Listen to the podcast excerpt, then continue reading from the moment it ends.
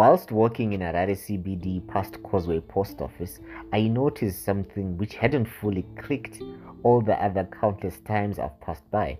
The payphone was intact. Not functional, but intact nonetheless.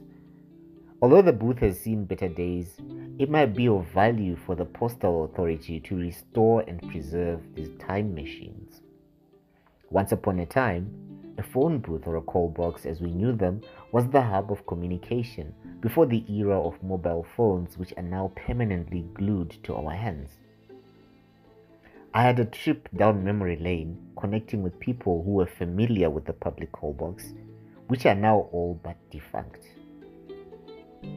I grew up in a home with a landline telephone, so I was fortunate to not have experienced some of the awkward situations people faced when using a phone booth, given its limited privacy.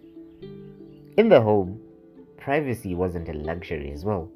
You answered the phone while facing the nation, which was your family all eyes on you, and afterwards might have to answer some inquisitive questions.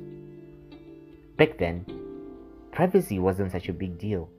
I mean, the directory had your phone number and address listed in it for all and sundry to find, unless you specifically had it unlisted.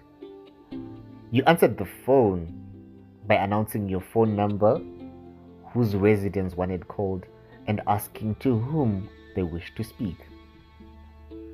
I may or may not have looked up a crush's home address by reverse searching their home landline telephone number through pages in the directory until I found theirs.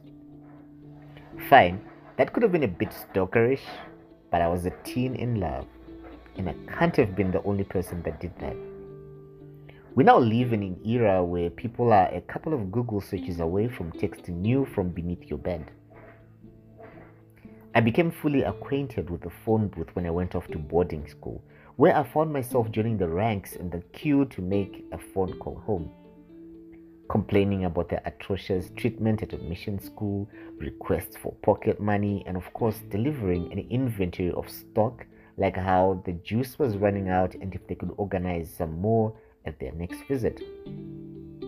That's also when I learned about my impatience at standing in queues, we should have prepared me for the queues I would have to wait in as an adult that I might as well as have been living in queue wait. Instead of using the phone booth during the day when it was crowded, I took to nocturnal visits to the phone booth. Those were not allowed, and it meant sneaking around the school grounds like someone from the impossible mission task force. I taught my family at home a secret code that if the phone rang, three times and went silent and repeated that three times, that would mean they should call me back on the phone booth, which I would now have to myself, because not that many people were crazy enough to risk being caught outside. The term they added a second phone booth, which used prepaid cards, was the best time of my life.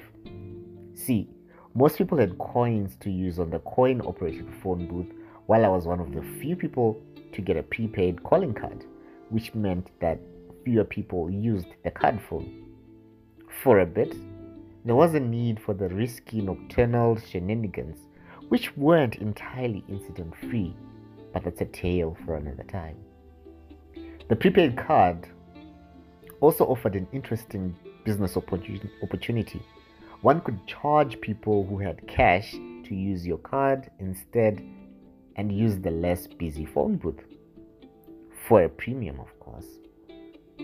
Then there were those who had no money at all but wanted to call home to request for pocket money.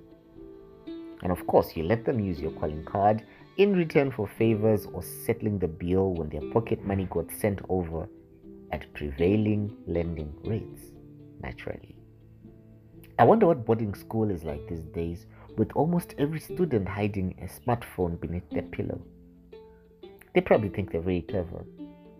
Life sure has a way of changing, yet staying exactly the same.